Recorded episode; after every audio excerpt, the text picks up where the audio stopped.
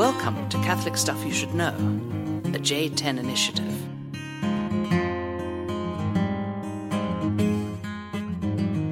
Welcome to Catholic Stuff You Should Know. What? I pushed the button and made it over to my seat. What? You just did. You just did amount of more than Father John, I think, ever did. Father Nathan just like, you pushed the button to start it. And I went over there and followed his exact directions, clicked the mouse once, and now I'm patting myself on the back for it. Man, Now watch this, this is going to record. Something's going to go wrong with this one podcast. no. There's no wood No wood. somewhere. All right. Oh, yeah, there's studs behind the wall. There we go. There we go. Yeah. Wood. I mean, it's it was no big deal. It's not like I resented him. You know, it's just like that's just what I did. He got you know? the footrest. You had to push the button. I, I'm not. Uh, yeah. Okay. I mean, just listen to my pain. And actually, in the old studio, uh, well, you got the window. You you got to look out straight at the window. True. He had to look Yeah. at me uh, falling asleep. It's okay, Father John. Don't feel all upset at yourself. I got a little taste of that. There was like one podcast where I was leading it, and you were like, your eyes were starting to shut a little bit. I'm like, now I want to listen to the old podcast, and I hear John just like getting so pissed at you. Oh, sorry, I, I listened to the old podcast. We're not supposed to say that word either. Yes, yes. Yeah. I So actually I felt really, angry. I felt really bad. So I I made an ask to my parish, Okay. um, Saint Joan of Arc, and I said, uh, if you could introduce yourself to me 15 times on 15 different occasions, um, it'll help me remember your name. Right. And I'm up to like three to six with most of the people. Okay. And there was a family, and I was like, I was like, oh, I got this. I saw this girl like three times, and I go, she goes, uh, hi, father. I was like, hello, Liz, and she goes, it's Amy, and I go, beep, right in front of, right in front of her kids, and I was like, I'm so sorry, you know. So now you'll never forget her name, though. I think it's Garrett and Amy. Okay. If they listen to the podcast, I'm sorry again. Public apology. public apology. so I am not. I am. I, I just. I was so confident, and the fact that I didn't get it, it was like so depressing. Yeah. Because the the prospect of learning all your parishioners' names. Oh my gosh. Yeah. And- But then I actually think about it. You know, like it's such an inflated number. Two thousand two hundred families at Yeah. this parish. Yeah. Well, approximately. I mean, I want to say five hundred families. 500 families, let's say, attend mass Yeah, regularly. Sunday, yeah. Okay. And then from that 500, maybe uh, 100 of those families come to see you Right. like throughout the weekend. Like Right. they'll just come and say hello.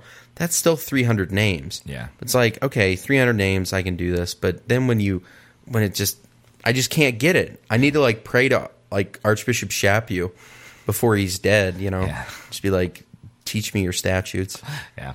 I, it's something about bishops too. I mean, I, I, I, my the bishop that confirmed me back when I was Roman was like, he ran into me years later, and he not only remembered my name. I mean, years later, like ten years later, he remembered that my brother was a pilot, and he remembered my brother's name. And I, he never even met my brother, but somehow in one of the conversations during the confirmation process, and I was like, "What the? Like, why, Lord, do you give these gifts to some people and not to others? Is 'Cause that- it just comes so naturally?" Was that the Bishop of Albuquerque? Yeah. Albuquerque? Sheehan, Sheehan. yeah. Yeah, that's that's a. I hope maybe that's a good, great gift. I mean, it's great when you're when you're called to the shepherd at that level. I mean, if you can, because you're you are. I mean, that's part of the the mourning I think a priest goes through when he gets ordained a bishop is like you you have to mourn that you're not as it, it- being connected with the real people is not nearly as easy. Yeah. I mean, you, you could do it. Shep, you did it amazingly well. Yeah.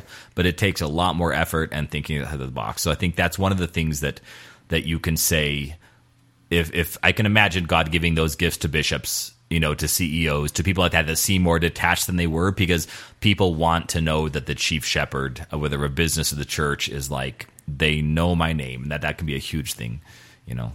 Whereas, I mean, I, I have half of what you do, so I, I encounter 150 parishioners every Sunday. That's total. Well, no, 200 total, 200, 200 total, total. including the outreach. And do you do you know all their names? I do now. That's great. but I've been here 11 years, so. Yeah.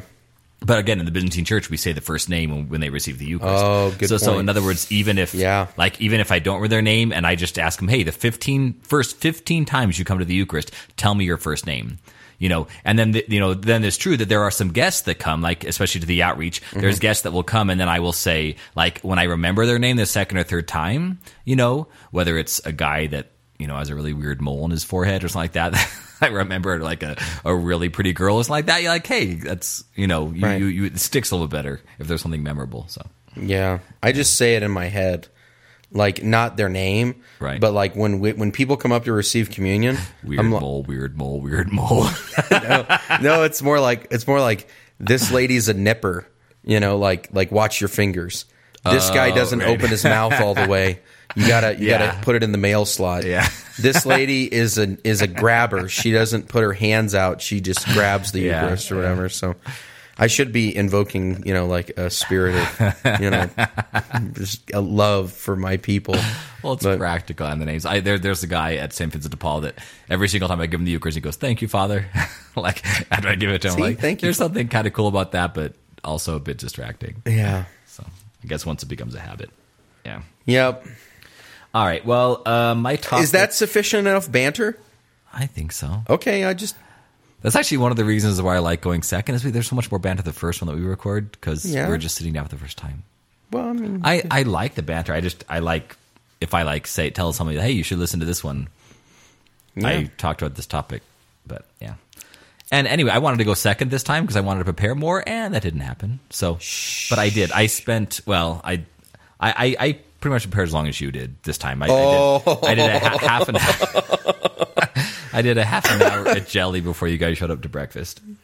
Because I walked into Jelly without a topic in mind, and I almost went, and I apologize for not doing this sooner, but you guys, sometimes you guys, listeners, give such good topics, and we have a whole file of suggested topics, and I should have just gone there. But when someone asks for a topic, I really, you really do want to do it more justice than I had. But again, yesterday was Sunday. Sunday's our busiest day. Today's day off, 4th of July early breakfast. So anyway, what I did was I walked into Jelly and I sat down at the bar half hour before you guys showed up, Father Nathan and Companion Brothers, and I just asked the barista, "What do you what do you want to know?" As I think she's parents are Catholic, she fell away. Um, what, what do you want to know about the Catholic faith as, as a barista at, at a restaurant?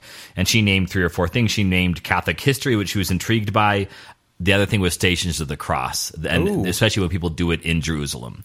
So that might be a good one to do. Like it intrigued her, like the, the, the way that people do the Stations of the Cross in Jerusalem, and then of course tying that into the, how the Roman Church does that in parishes. Cool. Um, and then also she said the the preparation for death because that's one thing that intrigued her was was how at, at funerals her experience of Catholic funerals, which is really beautiful, actually. Her experience was this person died, we will see them again, and you can go through the same process of a happy death with a hope of the resurrection. Hmm. And that, that kind of intrigued her, I think, as someone who lives in the world, is saying that that funerals are are are for hope, you know, which I is, is a beautiful way of kind of distancing ourselves from what funerals can be. That's this quote celebration of life. It has nothing to do with death whatsoever. I Let's just, just puked in my mouth.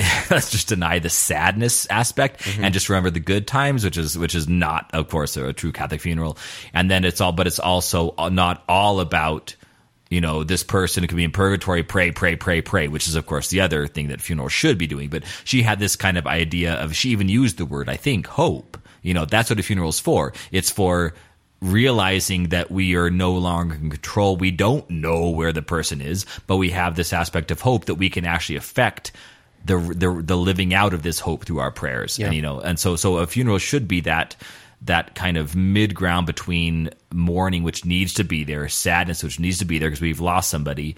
Um, you know, joy in what Christ has promised in the resurrection, and kind of our awkward, confusing middle ground that we call hope. You know, which is a gift from God too. So, so yeah, I'll, I'll touch on those. But the last thing she said, which I which I'm doing this podcast on, um, was she says, "Why are there so many shepherds in the Bible?" And it was it was this it was a very interesting kind of you know halfway outsider's view of when when you read the scriptures, there's a lot of shepherds, and so Yeah. uh, we uh, that wasn't it. We got in then a conversation on shepherds, and like halfway through this conversation is when I said, you know what, that's that's what my topic's going to be. So um, Bam. Jelly. yeah, exactly. Inspired by the world. Um, so there, there is, of course, a lot of shepherds in the scriptures. Christ Himself calls um, himself the good shepherd, and and uh, and that that has a long Old Testament history about why you know why Christ calls himself a shepherd, and it's kind of his role of shepherd is a has been awaited from the beginning. Do you know who the first shepherd in the scriptures were? Uh, I want to say Abel. That's it. It was Abel. It was Adam and Eve's younger son was Abel. Yeah. Um, he was a shepherd, and, and Cain, I believe, was a farmer. Yeah. So Cain was a farmer. Abel was a shepherd. So Abel, right there again, in the very, very beginning, Abel was a shepherd. By the way, do you know what Abel's name means?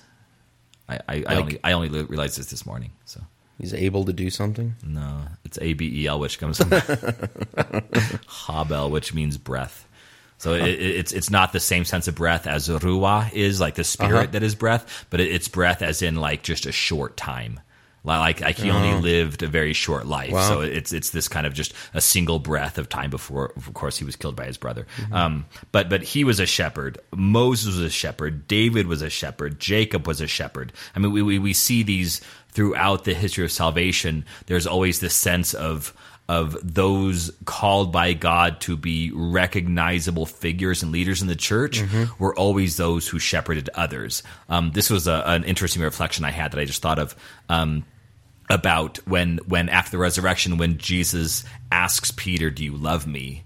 and then he makes him, of course, a shepherd. You know, Yeah. tend my sheep, etc. Yeah. Um, there there's a. It almost seems like if I was writing that, sometimes I, I, I use that to you know to write homilies. Like if I was writing the scriptures and if I was writing this story like it was fiction and I was trying to write something beautiful that kind of how, how did we get where we are? Like, like if I was, a, if I didn't believe in God and I said, well, I'm going to write my own scriptures to kind of explain the, the beauty of the world. And I would had, I wouldn't have Jesus said, Peter, do you love me? I would have said, Peter, do you love them? Yeah. And then if he said yes, and then, okay, now shepherd them. But he doesn't. He says, Peter, do you love me? Peter says, yes, I, I care for you. And then Jesus says, tend my sheep. In other words, you, you're, you're, you're shepherding them out of, lo- out of love for me, not even a love for them, a love for me. There- there's something very deep and beautiful. What I preached on that was, was about unity and communion. In other words, the, the, the way that you love them is actually in me, through me, by me. So if you're united with me, and they're united with me, then this is theosis all over again, right? Then, then, we're united with each other. We have this unity, but the unity is directed towards me. So it's not like, okay, go get them, become in union with them, and then come to me when you're done with that. No, mm-hmm. it's come to me first, become in union with me, draw them, encourage them to become in union with me, and then we'll be in union with each other. So it's this beautiful moment where Christ is, is saying the Old Testament, including the child of Adam and Eve, was a shepherd. And now Jesus himself calls himself a shepherd. And now he's asking the church going into the future to be shepherds. Yeah. You know, re- really a, like, like fishers of men, right? The shepherds of men. It, it's an image of, of care, concern, leading forth.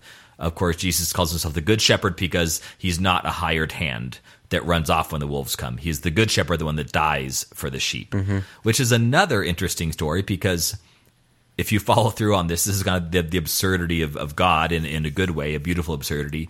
If you follow through on that, it's like the good shepherd lays down his life for his sheep. And then what?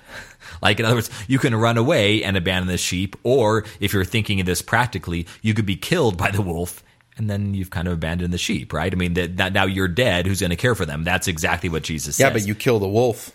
I mean, that's the whole thing. Like, I'll lay down my life and uh, I'll I'll put it on the line for you. Right. But the image is like, I'm not just going to sacrifice myself and then let the wolves tear you up. Right. It's like, no, if, if I if I go down, I'm going down with him. Right. Or I think that's the beauty of Christianity is we need to be confused by these things. We need to say, we need to have the experience of saying that makes no sense. Because if you get killed, then the wolf, then, then if, if you don't take down the wolf while being killed, if you get killed, then we're abandoned anyway. That, that's kind of the human response. But then we need to say, well, of course, Jesus says, I'll be with you till the end of time. He, he get, puts Peter as the vicar of Christ in his place to shepherd after him. Yeah. He dies, but then rises. I mean, all, all of these things, we, we should have certain questions when it comes to passages in the scripture. And we should, we should not be overly pious. I think like with, in other words, with the prodigal son, we need to say it is not fair. In other words, we need to stand in the place of the, of the older son and say it is not fair that he took half of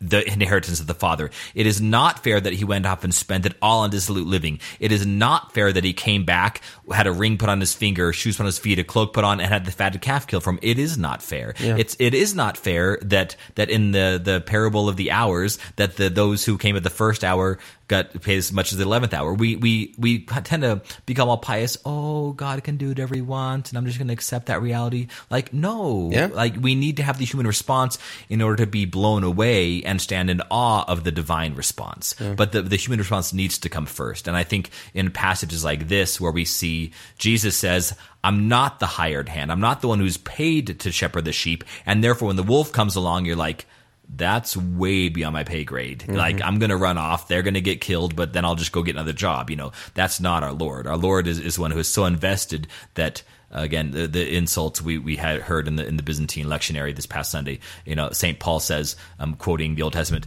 um, you know, the insults bore to you I've borne myself as if I was being insulted. You were insulted as, as if I was insulted. This is the, the role that Christ takes. And it's the same thing here. It's when, when the sheep are attacked, the wolves rarely attack the shepherd, of course. They attack the sheep, but it is, I'm going to give my life the sheep as if I'm being attacked as well. And that is what the good shepherd does. Well, the, I just going back to the point you made before. It's interesting.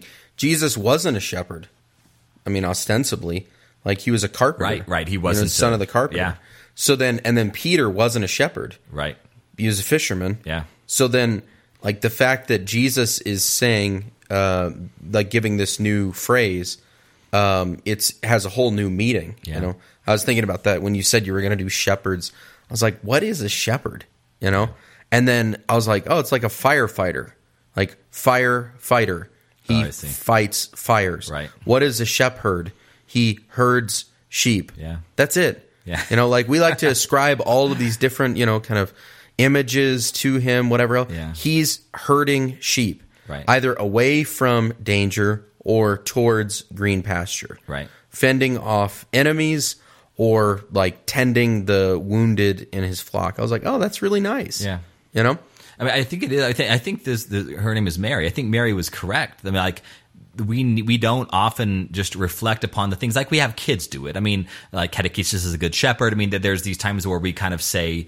When, when we're talking to Jesus with children, we use shepherds. But I think nowadays, when we don't encounter shepherds anymore, it's more like we, we like using shepherds because sheep are fluffy and snuggly and cute. It's like that that's the image of Christ. It's not the really visceral, you know, dirty aspect of being I mean being a shepherd. And there's, you know, one of the things and again, this might be complete historical heresy, but one of the it was a couple Christmases ago and I was preaching on on on Christmas of course, and it it became when you- when you read the scriptures, um you read if going between the two institution narratives that and excuse me not institution narratives infancy narratives Yeah. um, you have between Matthew and Luke um, in, in one of course we have the the the magi the magicians the the three kings those who are those who are Stargazers. right stargazers that they have the experience of of living the good life and so they come they find the baby laying in a feeding trough and you know they've brought these gifts of gold frankincense and myrrh and and but there's still this sense of awe you know we, we portray that in our in our manger scenes there's this sense of awe with the shepherds, I mean, the the again, one gospel has the shepherds, one has the magi. With, with with the shepherds, you have the shepherds being called. They get called by the angels. It's this great exalted thing. When they go, they literally, I think, in my mind, they would see what just looks like this looks like my wife giving birth to my kid. We're in a stable. The baby's laid in a feeding trough. I imagine that's exactly what they did with their children, right?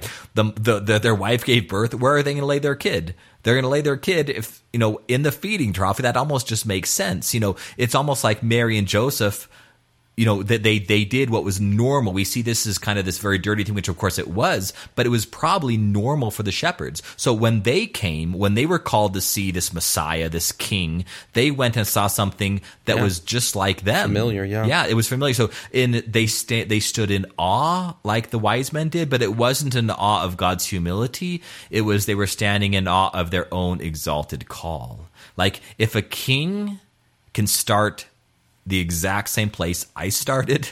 If a king is going to be a child that looks just like my child, laying in a manger just like my child did, there's something incredibly exalting about that. And so, the, again, the kings were humbled, and of course, they were beautiful men. I mean, a, a beautiful calling to go be evangelizers in Persia. But there was this, there's this sense. I, I hope that the heart of the shepherds just leapt because they saw something that they expected something extraordinary they saw something ordinary and they saw something that was based upon their own experience. And so I think that's why. That's the Eucharist right there. Yep, exactly. It's great. Exactly. And so, so there, there's this. When when we when we humble ourselves, we, we nowadays we think of shepherding as kind of this humble job.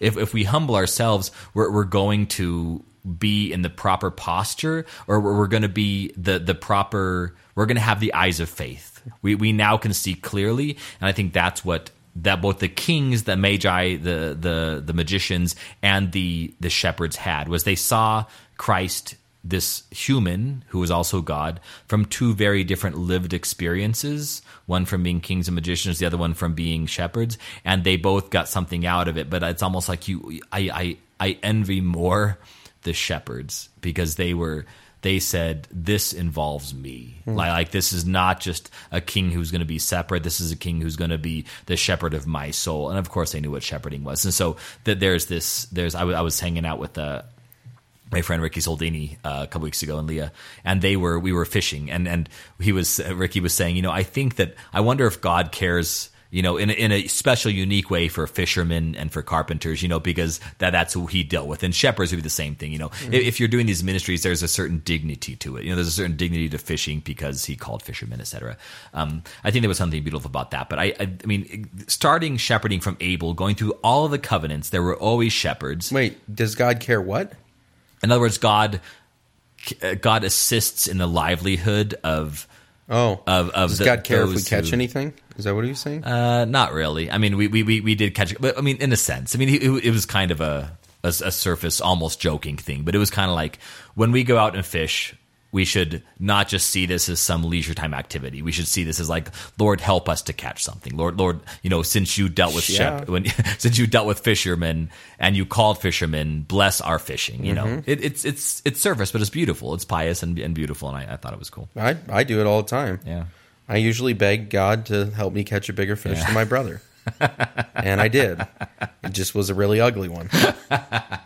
So It was still bigger, right? so was was your friend the barista's question why are there so many shepherds in the scriptures or why are there so many like why do you call a lot of people shepherds in the church today? it, it had nothing to do with the church today, which I which I think is the next place to go. But it was that that was her experience of the Catholic Church. Hmm. What was was whenever she hears scriptures, like when she's at mass with her family, whenever she hears scriptures, there's almost always a reference to a shepherd. Ezekiel. Exactly. Yeah. I will shepherd my people as well And th- that that's the reality is that God at least twice in Genesis 49 and in Ezekiel 34 calls himself a shepherd. You know, and uh, again, we, we, we know with parables, whenever it comes to an image like this, we have to have something real world to base it on. So when God calls himself, like, like when Jesus called, said, you'll be fishing men instead of fishing rivers, like that, that only works because they knew how to fish for fish. You know, so I, I think it is nowadays when we don't, most of us don't have a lived experience of a shepherd in our life to kind of see what that is. It's the same thing nowadays. When God, when Jesus calls God the Father, right?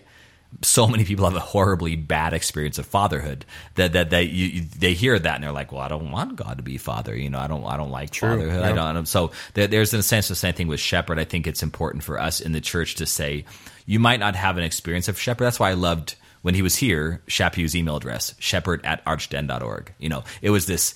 Like, like you, you want to contact the bishop, and it's almost disarming. I mean, we, we all know you know most bishops since they're not pastors of parishes they don't have this day-to-day interaction i think most letters written to bishop whether bishops whether it's email or handwritten are usually negative you know? And i, I think it's they're, they're complaining about their priest they're complaining about you know what the bishop's letter whatever it is. And so they can say when you when you when you go to get uh, send an email to Chaput and it says and you're, it's like shepherd at archden it's it's it's disarming in that the, here is our it's not the boss at archden you know it's not the king at archden it, it's the shepherd you know shepherd and i think there's something should be disarmingly beautiful about that, and it is to say the leadership that comes. He, uh, actually, Shep, you gave a homily one time. I heard him on on the the shepherds, you know, the the bishops um, crozier. Is it mm-hmm. Crozier is that the staff? Mm-hmm. Yeah. So it's the Crozier, and he had and he he was showing the two ends of it. Right, the one end is a hook, and that's to actually draw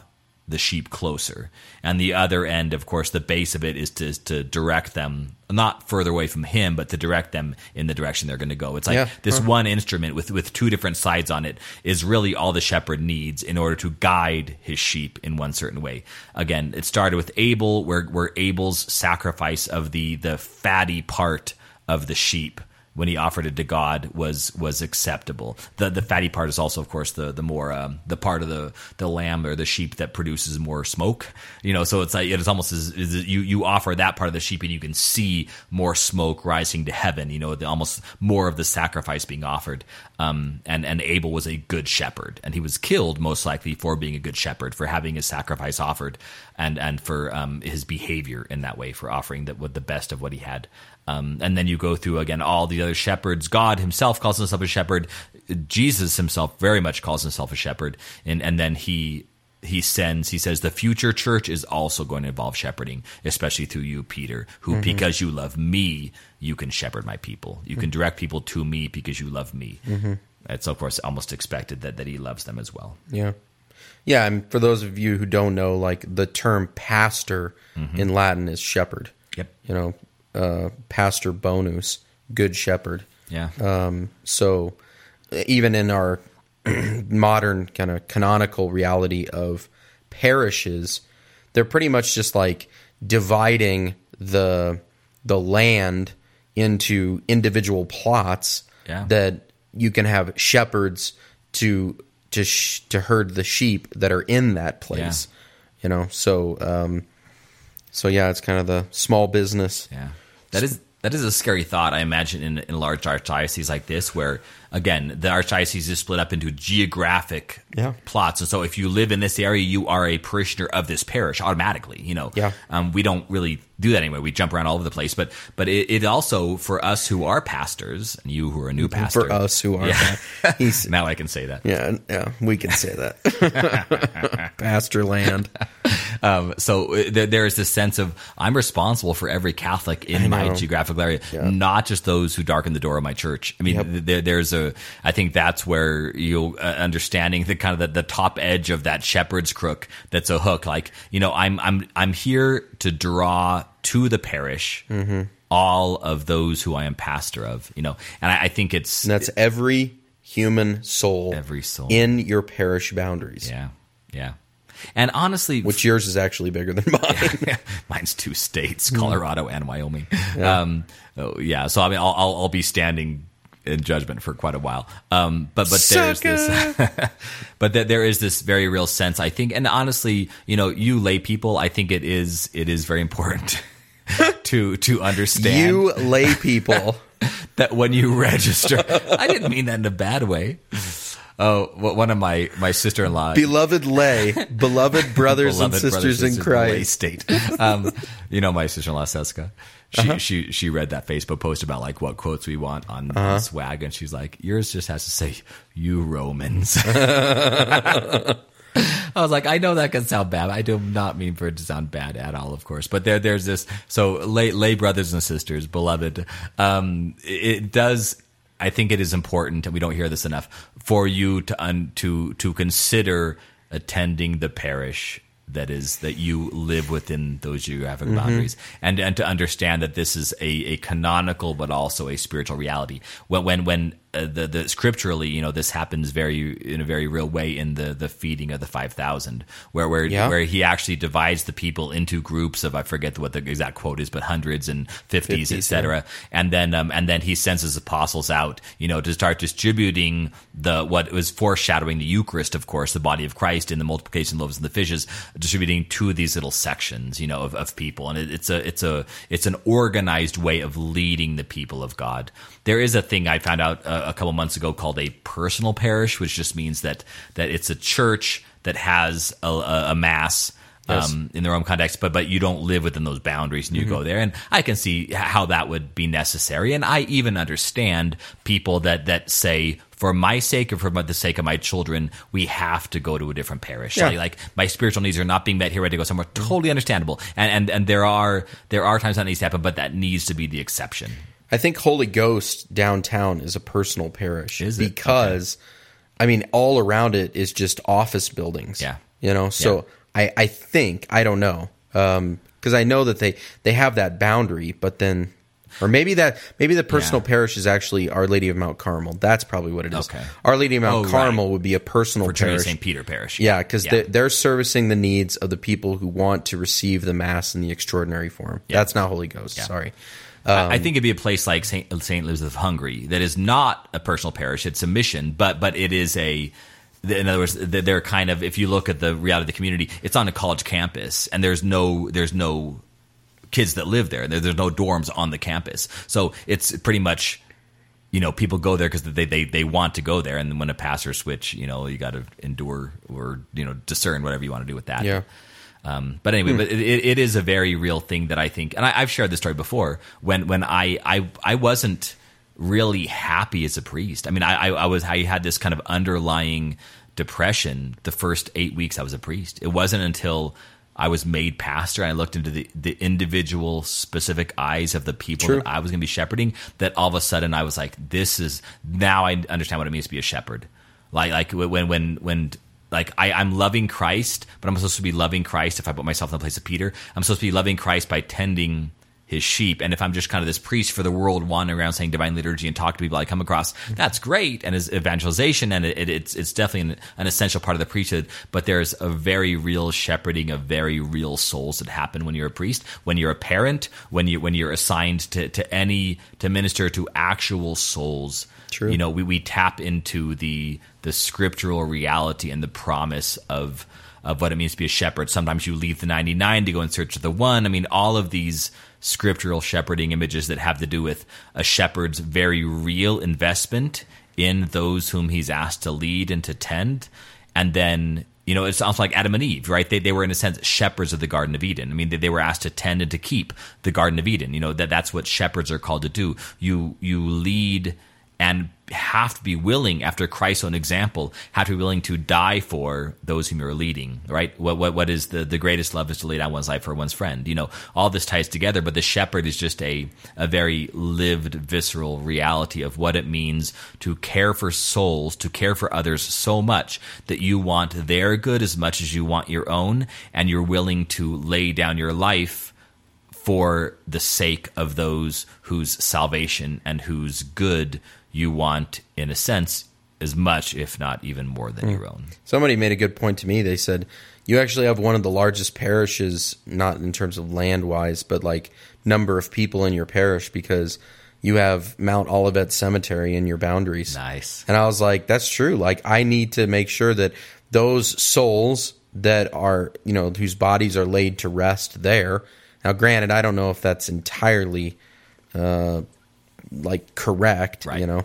But like, yeah, I should probably make sure that masses are being said for the sake of those souls. You know, because if I was if I was a pastor of a parish and right next door, because a lot of parishes have that. My my grandfather and grandmother are buried in the par- in the cemetery right next to They all used St. to, Mary's in. Assumption. Yeah. You know that the pastor would have a responsibility for those people, so say a Yeah. mass for them. So Yeah. cool. I mean that that was something very real. And I've mentioned this before too. That that in the early church, you you didn't. I mean, you you died at home. You were laid out on the kitchen table all night, mm-hmm. and then you were. I mean, especially in the Byzantine funerals, the casket is open the entire funeral. I mean, you literally do not close the casket in a Byzantine funeral until they are being there until they are near the ground that they're going to lay in. Wow. And so it's this the the amount of the ability to have closure for someone who saw grandma or grandpa die in the home and then they're the ones who put the dirt back on the body. I mean that there's also that part of the Byzantine funeral, the entombment where the you don't you know you you put dirt you you lower the casket into the ground and actually put dirt on it as a symbol of we we we are every part of the burial of this person. Yeah. You know. So Yeah, and I, I think that's actually beautiful. You can actually ask for intercession as you're not necessarily shepherding the souls of those who are in the in the graveyard, but but you are you can certainly ask for intercession for the geographical area where they are. 'Cause, I mean, mm-hmm. once once we're once we're in heaven, I mean we're we're kind of outside of space and time, so why not add you know add add, add you, you don't have only have time for the people your family, you know that you you're beyond that. So yeah, Yeah. that's cool, There you go. beautiful, beautiful. Shepherd me, oh God. Amen. Mm-hmm. Father Michael's never heard those songs because he's Byzantine, but Life teen. every every funeral. life teen. it. Shepherd me, oh God, beyond my wants, beyond my fears, from death into life. If you ever get kicked out of the priesthood, you got another career. Exactly. That's comforting. to the shout outs To shout outs. Go ahead. From Naomi Varezo to my friend Christina in Syracuse, New York. She just started listening and was initially thrown off by the video game banter, but said by the end the podcast rocked her world. Nice. Video game We're, banter. we're, we're an acquired taste. You guys should give us a couple chances. All right, to my incredible, faithful, and aspiring friend Irene Teoli, we met as part of a Catholic community when I was doing my master's in Viking and Anglo-Saxon studies, Hooah, in Nottingham, from Rachel Sherlock. in the forest. I would not have guessed that was a dude. What? Viking and Anglo-Saxon studies. I would not have guessed that's a chick. Excuse me. I would have guessed that's a dude. A woman.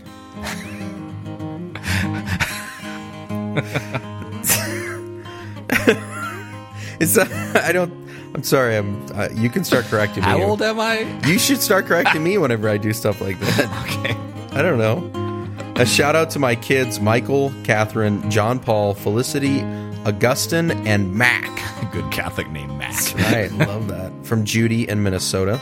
Nice. To my lovely and wonderful fiance, Olivia uh, Seeloff. I'm a fan of the banter. She is not. Thank you. also, my best man, Dominic uh, Barcelau, and my groomsman, Chris Radlitz from Eddie Bardella. Special shout out request. Bum bum bum.